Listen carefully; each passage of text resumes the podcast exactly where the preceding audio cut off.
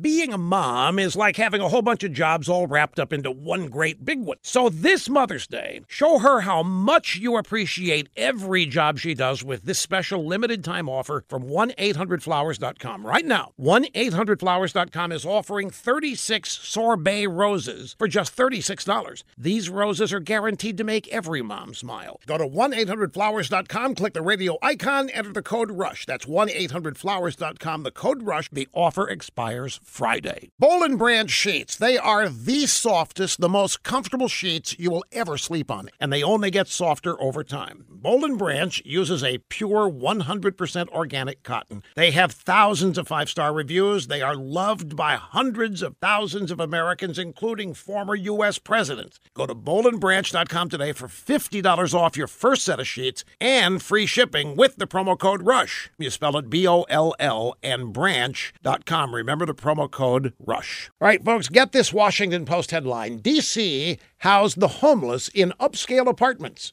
It hasn't gone as planned. Now, this story covers the upscale Sedgwick Gardens apartment building in northwest Washington near fashionable Rock Creek Park. It's listed on the National Register of Historic Places.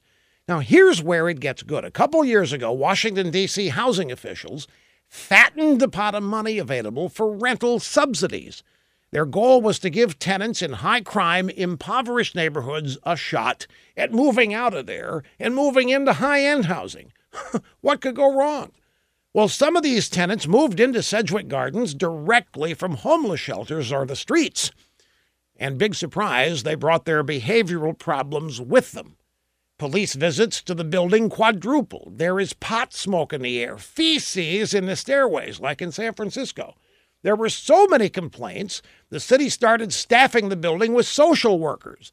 Longtime residents got the heck out. Now, whose idea was this? You see, this is liberal thinking. This is liberal planning. This is liberal policy. This outcome is totally predictable. It would almost be hilarious if it wasn't so tragic for the people who were forced out, the people who were paying to be there.